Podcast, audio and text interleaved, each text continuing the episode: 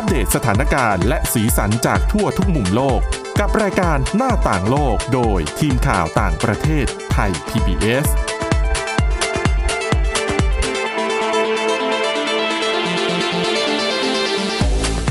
สวัสดีครับ ต้อนรับคุณผู้ฟังสู่รายการหน้าต่างโลกกับทีมข่าวต่างประเทศไทย PBS นะครับ วันนี้อยู่กับคุณกรีนจิราวัตรมาสุขและผมก้าวพงศธรสุขพงศ์ครับ ครับผม สวัสดีครับ วันนี้มีทั้งเรื่องโควิด -19 แล้วก็เรื่องของการกินช็อกโกแลตนะครับ อย่างโควิด -19 เนี่ยเดี๋ยวพาไปที่สิงคโปร์ไปดูว่า ตอนนี้เขาปรับแนวคิดการตรวจหาเชื้อโควิด -19 ใหม่แล้วนะครับ แล้วก็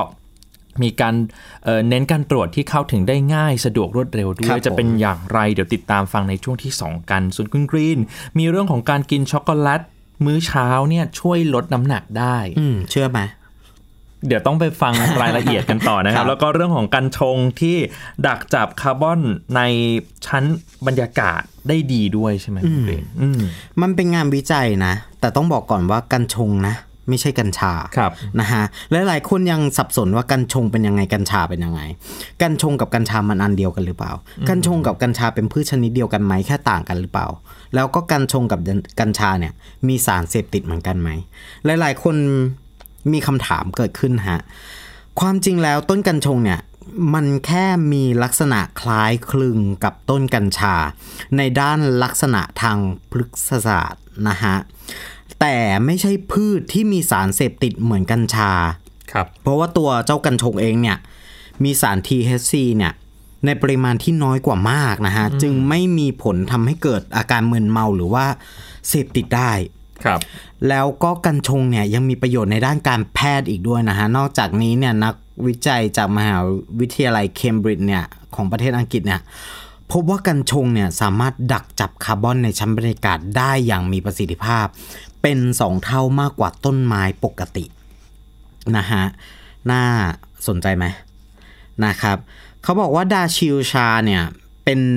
นักวิจัยจากมหาวิทยาลัยเคมบริดจ์นะฮะ ซึ่งเป็นนักวิจัยอาวุโสของศูนย์วัฒนอ่านวัตกรรมวัสดุธรรมชาติครับกล่าวว่า จากการศึกษาจำนวนมากเนี่ยกัญชงเป็นหนึ่งในตัวแปลงคาร์บอนไดออกไซด์เป็นชีวมวลที่ดีที่สุด มันมีประสิทธิภาพมากกว่าต้นไม้และกัญชงเนี่ยสามารถดูดซับคาร์บอนได้8ถึง15 ตันต่อเฮกตาร์ของ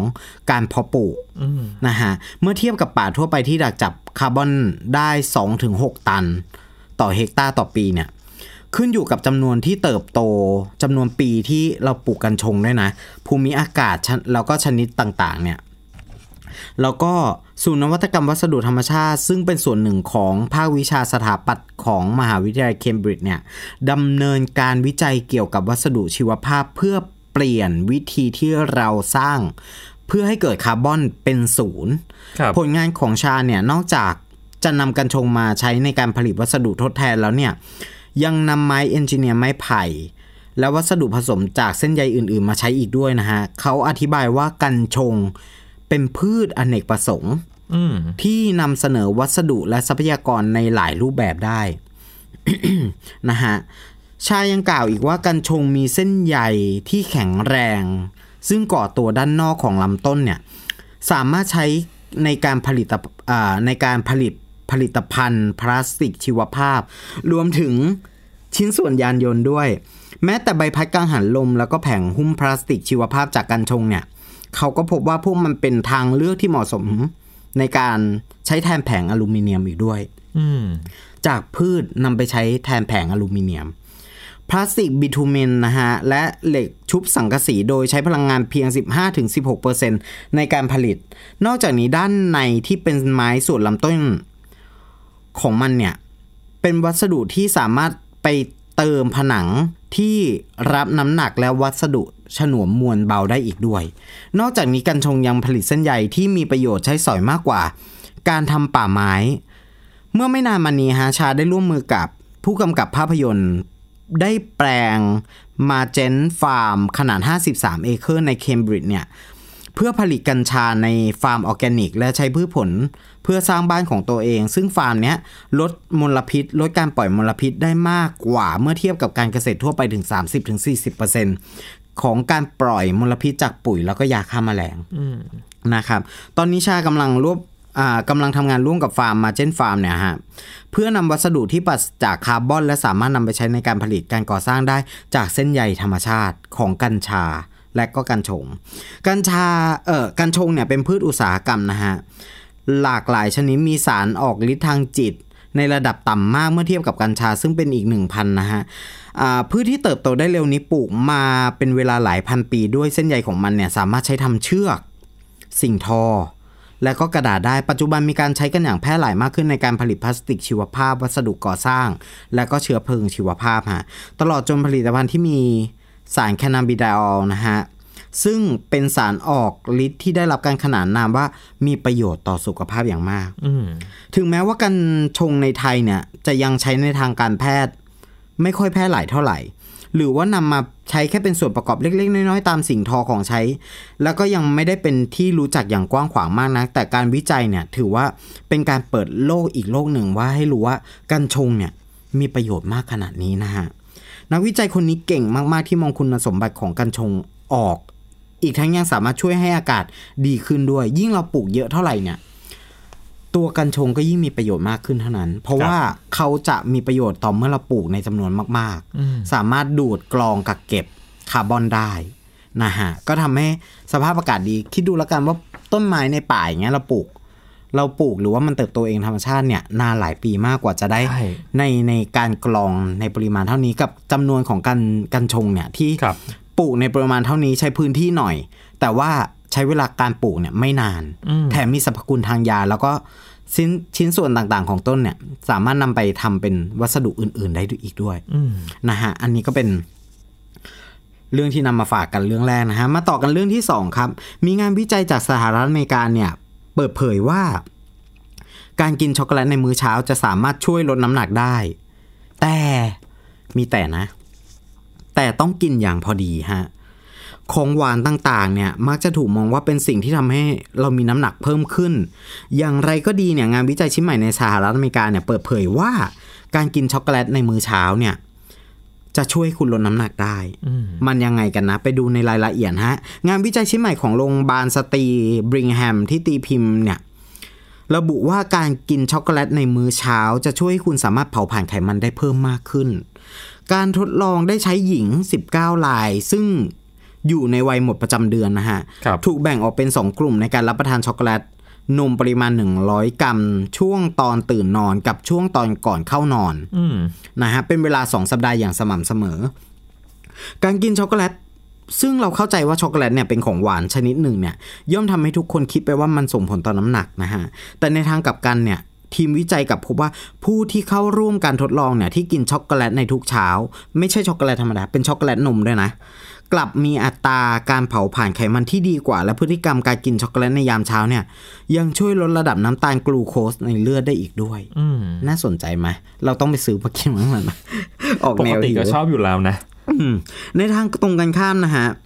การรับประทานช็อกโกแลตก่อนเข้านอนเนี่ย กลับเข้าไปควบคุมพฤติกรรมการนอนของกลุ่มตัวอย่าง แล้วก็กำกับระบบเผาผลาญของพวกเขาอีกด้วยโดยทีมวิจัยเนี่ยระบุว่าการทดลองดังกล่าวไม่ได้บอกแค่เพียงว่าการกินอะไรจะส่งผลอย่างไร แต่ได้ศึกษาถึงกินตอนไหนก็เป็นเรื่องสำคัญด้วย ครับ เพราะว่าร่างกายเรามนุษย์เรามันมีอะไรนะในการชีวิตอะอืมที่มันจะบอกเวลาว่าเวลานี้ควรทำอะไรจะดีที่สุดใช่เวลานี้ใช่จะทำอะไร ดีที่สุดเนี่ย อันนี้ก็เป็นอีกหนึ่งข้อมูลที่ยืนยันนะฮะ แต่ถ้าคุณคิดว่าการกินช็อกโกแลตแท่งใหญ่ ๆ เนี่ย คุณคิดว่าอาจจะต้องเลื่อนแผนออกไปก่อนนะ เพราะว่าถึงแม้ว่าผู้เข้าร่วมทดลองเนี่ยจะสามารถกินอะไรก็ได้โดยไม่จำกัดรูปแบบอาหารตลอดระยะเวลา 14 วันที่ทดลองเนี่ย มันมีการควบคุมการบริโภคปริมาณแคลอรี่ในร่างกายด้วย เพื่อไม่ให้เกิดการบริโภคที่ล้นเกิน แล้วก็การบริโภคช็อกโกแลตยามเช้าเนี่ย เป็นเพียงตัวเลือกในการช่วยเผาผลาญไขมันเท่านั้นนะ ทีมนักวิจัยตั้งสมมติฐานว่าการบริโภคอาหารที่ให้พลังงานสูง และอาหารที่มีน้ำตาลสูง เช่นช็อกโกแลตในระยะสั้นๆ ประมาณ 2 สัปดาห์ จะส่งผลต่อความสมดุลของร่างกาย ส่งผลต่อการใช้พลังงานในร่างกาย แล้วก็การกระจายน้ำหนักในร่างกาย แล้วก็อีกส่วนหนึ่งก็คือเชื้อแบคทีเรียที่อยู่ในลำไส้เนี่ยมันจะปรับระบบการทำงาน อย่างไรก็ดีเนี่ยการบริโภคช็อกโกแลตซึ่งเป็นของหวานจะส่งผลเสีย ให้ร่างกายรู้สึกอยากน้ำตาล คือมันจะไปกระตุ้นอินซูลินนะครับฮะแล้วก็ลดการใช้พลังงานในร่างกายของเราได้ แต่การบริโภคช็อกโกแลตในเวลาเช้า จะช่วยลดฮอร์โมนความเครียด หรือที่เรียกว่าคอร์ติซอลลงได้อืมนะครับ ซึ่งจะส่งผลต่อการลดน้ำหนัก การเผาผลาญไขมันได้เป็นอย่างดี คุณสมบัติของโกโก้ อันนี้ก็น่าสนใจ ซึ่งเป็นวัตถุดิบในการผลิตช็อกโกแลตนะฮะ ยังช่วยลดความเสี่ยงในการเกิดโรคหัวใจ โรคเส้นเลือดในสมอง และการเสียชีวิตจากโรคในระบบทางเดินโลหิต แต่การบริโภคน้ำตาลที่มากเกินไป ก็อาจทำให้เกิดโรคดังกล่าวหวนกลับมาได้ เพราะฉะนั้นเนี่ยทีมนักวิจัยเขาก็ยังแนะนำอยู่ว่า การกินทุกอย่างคงจะต้องทำอย่างพอดีและพอเหมาะและรู้ช่วงเวลา อันนี้เป็นสิ่งที่นักวิจัย เน้นย้ำนะครับว่าไม่ใช่คุณรู้ว่าผมเอาเรื่องช็อกโกแลตมาเล่าว่า กินแล้วลดน้ำหนักได้โอ้โหผมซื้อผมกินเชียไม่ได้นะฮะ เพราะว่าโรคต่างๆ เนี่ยก็อาจจะกลับมาอืมนะครับอะก็ต้องทำอย่างเดินทางสายกลางเนาะอืมอืมครับไม่ผมไม่สุด อันนี้เป็นแค่งมาตัวเลือกหนึ่งไปอย่างที่นักครับวิจัยบอกว่าอันนี้เป็นตัวเลือกหนึ่งของการเผาเพิ่มการเผาผลาญที่ดี แต่ว่ามันใช้ได้ในระยะเวลาสั้นอืมๆนะ ครับเอาละครับช่วงที่ 2 เดี๋ยวคุยกันเรื่องของสิงคโปร์กันบ้างครับคุณกรีนเพราะว่าตอนนี้ก็ถือว่าเป็นอีกหนึ่งในโมเดลที่หลาย ๆ คนอยากให้ไทยเดินตามรอยด้วยนะครับ คือเป็นตัวอย่างที่ดีว่างั้นเถอะในการจัดการกับโควิด -19 โดยเฉพาะการตรวจหาเชื้อที่ตอนนี้ปรับให้เข้ากับบริบททางเอ่อสถานการณ์มากขึ้นนะครับ ทั้งเข้าถึงง่ายสะดวกแล้วก็รวดเร็วด้วยครับ หน้าต่างโลกโดยทีมข่าวต่างประเทศไทย PBS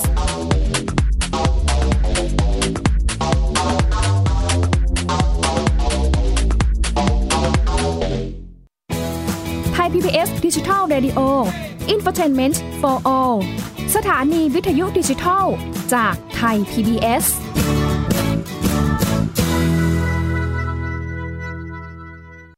เพียงแค่มีสมาร์ทโฟน ก็ฟังได้ไทย PBS ดิจิทัล Radio สถานีวิทยุดิจิทัลจากไทย PBS เพิ่มช่องทางง่ายๆ ให้คุณได้ฟังรายการดีๆ ทั้งสดและย้อนหลัง ผ่านแอปพลิเคชันไทย PBS Radio หรือเวอร์บายเว็บไทยพีบีเอสเรดิโอคอมไทยพีบีเอสดิจิทัลเรดิโออินฟอร์เทนเมนต์ for all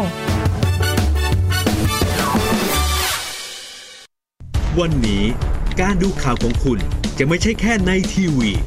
Thai PBS ให้คุณดูข่าวได้หลากหลายช่องทาง ถูกน้ำท่วมเต็มพื้นที่ เว็บไซต์ www.thaipbs.or.th/news Facebook Thai PBS News Twitter @thaipbsnews YouTube Thai PBS News ไหลล้นทะลักเข้ามานะก่อนติดสนันในการข่าวพร้อมๆกับหน้าจอไร้ขีดจำกัดเรื่องเวลา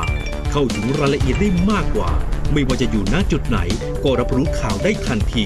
ดูสดและดูย้อนหลังได้ทุกที่ กับ 4 ช่องทางใหม่ข่าวไทย PBS ข่าวออนไลน์ ชับไว้ในมือคุณ เพราะวิทยาศาสตร์อยู่รอบตัวเรา มีเรื่องราวให้ค้นหาอีกมากมาย เทคโนโลยีใหม่ ๆ เกิดขึ้นรวดเร็วทำให้เราต้องก้าวตามให้ทัน เดตเรื่องราวทางวิทยาศาสตร์ เทคโนโลยี และนวัตกรรม ที่จะทำให้คุณทันโลก กับรายการ s c i e n t e c h ทุกวันจันทร์ถึงวันศุกร์ทางไทย PBS Radio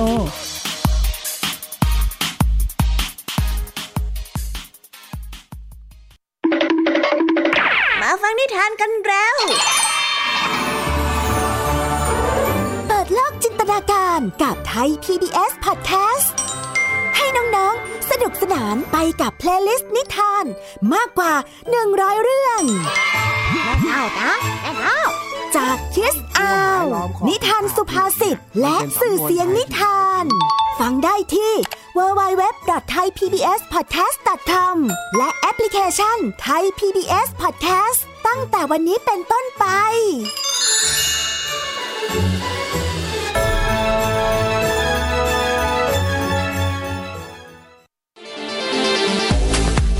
หน้าต่างโลกโดยทีมข่าวต่างประเทศไทย PBS กลับมาสู่ช่วงที่ 2 ของรายการหน้าต่างโลกนะครับ ช่วงนี้ชวนคุยกันเรื่องของสิงคโปร์กันบ้างคุณกรีน เพราะว่าเมื่อออไม่กี่สัปดาห์ที่ผ่านมาเนี่ยทางรัฐบาลเขาก็มีการโปรโมท แคมเปญหนึ่งนะครับ เป็นยุทธศาสตร์ใหม่ก็ได้ ใช้ชื่อว่า Together Towards a New Normal นะครับ เป็นคลิปวิดีโอสั้นๆ ประมาณ 1 นาทีกว่าๆครับก็เนื้อเนื้อหาในคลิปวิดีโอเนี่ย มีใจความสำคัญเลยเป็นหลักสำคัญ 3 อย่างนะครับ ก็คือการรณรงค์ให้คนเนี่ยไปตรวจนะครับรณรงค์เรื่องของการติดตามแล้วก็การฉีดวัคซีน คือเขาใช้ภาษาอังกฤษว่า taste trace แล้วก็ vaccinate นะครับเป็นยุทธศาสตร์สำคัญ 3 ข้อที่สิงคโปร์บอกว่าจะใช้อยู่ร่วมกับโควิด -19 ให้ได้ในอนาคต เพราะว่าอย่างที่ทราบกันดีว่าเมื่อประมาณเดือน 2 เดือนที่แล้วเนี่ยทางรัฐมนตรีที่เกี่ยวข้องกับเรื่องโควิด -19 ก็ได้เขียนบทความและบอกว่าเราจะอยู่กับโควิด -19 อย่างไรในอนาคตคือจะมองว่าโควิด -19 เนี่ยเป็น โรคประจำฤดูกาลเหมือนไข้หวัดใหญ่ก็ได้นะครับแต่สุดท้ายเนี่ยก็ต้องอยู่ร่วมกับมันให้ได้ ทีนี้จะอยู่ร่วมกับมันให้ได้อย่างไรก็ต้องมีการตรวจใช่ไหมครับ มีการติดตาม แล้วก็การฉีดวัคซีนที่ครอบคลุมด้วยนะครับ คือในคลิปวิดีโอเนี่ยก็มีช่วงหนึ่งที่พูดถึงการตรวจหาเชื้อโควิด -19 สรุป ให้ฟังแบบนี้ครับว่าคือเขาพยายามจะบอกว่าการตรวจเนี่ยตอนนี้ก็ทำได้ง่าย ๆ ที่บ้าน เพียงแค่ใช้ชุดตรวจ แบบรู้ผลเร็วที่วางจำหน่ายตามร้านขายยานะครับ ทีนี้เรื่องของการตรวจเนี่ยก็เป็นเรื่องสำคัญเหมือนกัน เพราะว่าตอนนี้ไทยเราก็ดู รูปแบบการตรวจจากหลาย ๆ ประเทศถูกไหมครับ มีทั้งเออการตรวจที่เข้าถึงได้ง่าย จริง ๆ มันไม่ใช่จำเพาะที่สิงคโปร์อย่างเดียวนะ ตอนนี้หลายประเทศในยุโรปเนี่ยประชาชนก็สามารถเข้าถึงอุปกรณ์การตรวจที่เรียกว่า antigen rapid test กันได้มากขึ้นด้วยนะครับในราคาที่ถูกด้วย แต่สำหรับสิงคโปร์เนี่ยเป้าหมายของเขาเป็นเป้าหมายใหม่เลยก็คือการตรวจง่ายรวดเร็วนะครับ ย้อนกลับไปเมื่อวันที่ 24 มิถุนายนอย่างที่ผมบอกไปก็คือรัฐมนตรี 3 คนในคณะทำงานร่วมต้านโควิด -19 ก็ร่วมกันเขียนบทความชิ้นหนึ่งขึ้นมา ชื่อว่า living normally with COVID-19 นะครับ เป็น Task Force Ministers on how Singapore is drawing roadmap for new normal เป็นบทความลงในหนังสือพิมพ์ The Straits Times เนื้อหาช่วงหนึ่งของบทความเนี่ย พูดถึงการตรวจโดยเฉพาะเลยนะครับเขาก็บอกว่าจะทำอย่างไรให้การตรวจหาเชื้อโควิด -19 เนี่ยมันง่ายขึ้น ทางผู้เขียนทั้ง 3 คนก็ยอมรับว่าสิงคโปร์ไม่อาจจะพึ่งพาการตรวจหาเชื้อแบบ PCR หรือว่า swab test ที่เราเคยทำกันครับได้ เพียงอย่างเดียวเท่านั้นนะครับ เนื่องจากวิธีการนี้ อาจจะทำให้ผู้ที่เข้ารับการตรวจรู้สึกไม่สบายตัว แล้วก็ยังต้องรอผลนานหลายชั่วโมงด้วยคือตอนนี้ถ้าจำไม่ผิดเนี่ยสำหรับการตรวจแบบ PCR น่าจะต้องรอผลประมาณ 1-2 วัน 24-48 ชั่วโมงนะครับ เพราะฉะนั้นจำเป็นจะต้องทำให้การตรวจหาเชื้อเนี่ยง่าย แล้วก็รวดเร็วมากขึ้น ทีนี้เขาทำอย่างไร เขาก็มีการขยายช่องทางจำหน่ายชุดตรวจครับ คือนับตั้งแต่วันที่ 16 กรกฎาคมเป็นต้นไปเนี่ยซูเปอร์มาร์เก็ตร้านสะดวกซื้อก็ได้รับอนุญาตให้วางจำหน่ายชุดตรวจแอนติเจน ในราคาที่ผมลองเช็คดูก็คือ 10-13 ดอลลาร์สิงคโปร์นะครับ ประมาณ 200-300 บาทครับคือเดิมเนี่ยกำหนดเอาไว้แค่ร้านขายยาเท่านั้น แต่ว่าตอนนี้ก็ขยายให้มันมากขึ้นอืมเป็นร้านสะดวกซื้อซูเปอร์มาร์เก็ตก็มีวางขายนะครับ นอกจากนี้กระทรวงสาธารณสุขเนี่ยยังยกเลิกข้อจำกัดการซื้อชุดตรวจแอนติเจน ด้วยคือเดิมทีกำหนดให้ 1 คนเนี่ยซื้อได้ไม่เกินคนละ 10 ชุด แต่ว่าตอนนี้ยกเลิกข้อจำกัดนี้ไปแล้ว เพื่อให้ผู้ไม่มีอาการติดเชื้อในระบบทางเดินหายใจสามารถตรวจสอบสถานะของตัวเองได้อย่างรวดเร็วอืมคือการใช้แอนติเจน test kits ของสิงคโปร์เนี่ยนะครับเขาจะใช้สำหรับคนที่ยังไม่มีอาการอะไรเลยครับเนี่ยแบบพวกเราแบบเนี้ยแต่ว่ารู้สึกว่ากังวลจังอยากจะเขาเรียกว่าตรวจอะว่าว่าเกิดอาการวิตกจริตติดหรือยังนะครับบอกว่าผลเนี่ยสรุปแล้ว เป็นลบจริง ๆ หรือว่าเป็นลบทิปก็คือยังยังไม่รู้เรื่องอะไรแค่ ก็คือจินตนาการว่ามันน่าจะไม่ติดแค่เรารู้สึกว่า เอ๊ะ ฉันไปตรงนั้นมาหรือเปล่านะอืมเอ๊ะ ฉันไปตรงนี้มาหรือเปล่านะ ที่มีคนติดอย่างเงี้ยทางรัฐบาลเขาก็ดีเขาก็เพิ่มช่องทางการเข้าถึงใช่ตัว test kit นี้ได้นะฮะ แล้วก็สามารถไม่จำกัดแล้วใช่ไหมตอนนี้ไม่จำกัดอะก็คือซื้อได้เลยนะครับ ครับผมเอ่อของสิงคโปร์นี่ก็คือยังต้องเสียเงินนะอืมจริงๆมันมีอีกหลายประเทศที่อาจจะไม่ต้องเสีย ไปจนถึงเสียในราคาที่น้อยมากคุณกรีน แต่ถ้าดูในสิงคโปร์ก่อนนะครับ ก็คืออย่างเมื่อกี้ยกเลิกข้อจำกัดใช่ไหมแล้วก็เข้าถึงได้ในซูเปอร์มาร์เก็ตร้านสะดวกซื้อใช่ไหมครับ แต่ว่าก็มีข้อเงื่อนไขอยู่ว่าคนที่จะซื้อชุดตรวจนี้ได้จะต้องยังไม่มีอาการอะไรนะ คือถ้าคุณป่วยหรือมีอาการเป็นโรคในระบบทางเดินหายใจอันนี้ต้องเข้าสู่กระบวนการรักษากระบวนการตรวจสอบที่ละเอียดมากขึ้นนะครับ คือพอซื้อมาแล้ว สมมติคุณกรีนซื้อมาแล้วใช่ไหมคุณกรีน ลองตรวจดู ก็คือในในชุดตรวจมันก็จะมีตลับคอยตลับสำหรับตรวจผลใช่ไหมครับ มีหลอดหยดโอ้โห เยอะแยะมากมายจริง ๆ ในเว็บไซต์กระทรวงสาธารณสุขของไทยเนี่ยเมื่อไม่กี่วันมานี้ก็มีการเผยแพร่แล้วแหละว่าในชุดตรวจหนึ่งเนี่ยมันจะมีประกอบไปด้วยอะไรบ้าครังบผมนะครับ คือพอลองทำแล้วจริง ๆ คล้ายๆ กับการสวอปเลยครับ แต่ว่าอย่างของสิงคโปร์เนี่ยเขาบอกว่าสวอปเนี่ยต้องแยงเข้าไปลึกใช่ไหมในในอืม โพรงจมูกของเรา แต่ว่าสำหรับ antigen test kits ของสิงคโปร์เนี่ยไม่ได้ลึกขนาดนั้น คือไม่ได้รู้สึกไม่สบายตัวน่ะ คือพยายามที่จะทำให้มันสะดวกที่สุดนะครับ ทีนี้พอเอ่อยางในโพรงจมูกแล้วก็เอามาผสมกับสารที่เขาเอามาให้ แล้วก็ค่ะหยดลงไปในตลับตลับเนี่ยเหมือนตลับตรวจว่าท้องหรือเปล่าอะนะครับ ตรวจการตั้งครรภ์อ่า ตรวจการตั้งครรภ์ครับผมทีนี้เขาก็จะให้ผล 3 อย่างด้วยกัน ก็มีผลบวก ผลเป็นลบใช่ไหมแล้วก็ผลกำกวม ทีนี้ผลผลบวกจะต้องขึ้น 2 ขีดใช่ไหมคครัรับบผู้ที่มีผลเป็นบวกเนี่ยหรือผลสรุปไม่ได้ผลสรุปไม่ได้ก็คือไม่ขึ้นอะไรออกมาเลยอืมอ่า แล้วผลสรุปไม่ได้เนี่ยต้องตรวจ 2 ครั้งนะครับ คือถ้าตรวจ 2 ครั้งแล้วยังสรุปไม่ได้อีก คนที่มีผลเป็นบวก แล้วก็คนที่ผลสรุปไม่ได้ 2 ครั้ง จะต้องถ่ายรูปผลตรวจก็คือตลับที่ครับแสดงผลเนี่ยคู่กับบัตรประชาชนหรือว่าหนังสือเดินทาง แล้วก็เอาภาพนี้เนี่ยเดินทางไปที่คลินิกอืมที่อยู่ในระบบโครงการของเขานะครับเพื่อจะขอตรวจแบบ PCR อีกครั้งหนึ่ง ทีนี้วิธีการเดินทางนี่อันนี้น่าครับสผนมใจก็คือ คุณจะต้องใช้รถยนต์ส่วนตัว หรือเป็นรถยนต์ที่เป็นบริการขนส่งเนี่ยแต่เป็นบริการขนส่งที่ จัดขึ้นมาเพื่อการนี้โดยเฉพาะนะ คือคุณจะไปนั่งรถบัส รถโดยสารสาธารรณะถไม่ได้ โดยสารสาธารณะแท็กซี่ทั่วไปเนี่ยไม่ได้จะออกไปยืนเรียกแบบนี้ไม่ได้นะครับ เพราะว่าตอนนี้มันคือระบุว่าคุณกำลังอยู่ในกลุ่มที่อาจจะเสี่ยง ถูกต้อง แล้วก็จะต้องนั่งด้านหลังถูกไหมถ้าคนสมมติคนขับขับด้านขวามือ คุณครับจะต้องนั่งด้านหลังด้านซ้ายมือ คือไม่นั่งตรงกับคนขับ แล้วก็ต้องปิดเครื่องปรับอากาศในรถด้วยเพื่อความปลอดภัยนะครับ ทีนี้พอไปถึงเอ่อ ตรวจเสร็จแล้วเดินทางกลับไปกักตัวสังเกตอาการที่บ้านจนกว่าจะได้รับผลตรวจภายใน 1-2 วัน ส่วนผู้มีผลเป็นลบครับ อันนี้ยังวางใจไม่ได้ เพราะว่าแน่นอนแหละ antigen test kits แบบนี้ยังมีข้อผิดพลาดได้อยู่ chen เอ่อเรื่องของ false negative นะครับให้ผลเป็นลบปลอมแบบนี้จริง ๆ ติดเชื้อมาแล้วแต่ผลยังเป็นลบอยู่ เพราะฉะนั้นยังคงต้องใส่หน้ากากอนามัยล้างมืออย่างสม่ำเสมอ รักษาระยะห่าง แล้วก็หมั่นสังเกตอาการด้วย เพราะว่าอาจจะเป็น false negative ได้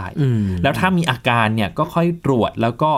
ไปตรวจ PCR เพื่อยืนยันผลอีกครั้งหนึ่ง อันนี้ก็เป็นแนวทางของเขานะ วิธีการบริหารจัดการของเขาก็คือ คือการตรวจแบบนี้ทำไปเพื่ออะไรเพื่อให้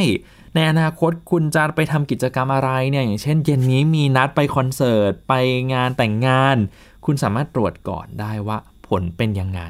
อันนี้มันก็จะช่วยคัดกรองได้ในระดับหนึ่งด้วยนะครับครับผมอะก็เป็นแนวทางหนึ่งในการอยู่ร่วมกับโควิด -19 ของสิงคโปร์ถ้าไปดูในยุโรปอีกนิดนึงครับในเยอรมันเยอรมนีเนี่ยชุดตรวจตอนนี้ราคาหลักสิบครับถูกไหมอะก็มีการพูดถึงกันเยอะหรือว่าในอังกฤษตอนนี้ก็คือแจกฟรีเลยนะครับ ตามบ้านอะก็แต่ละประเทศก็จะมี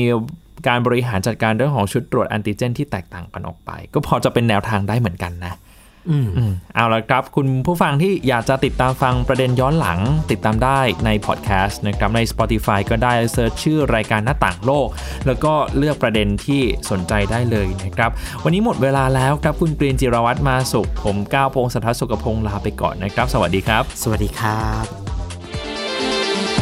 Thai PBS podcast. View the world via the voice.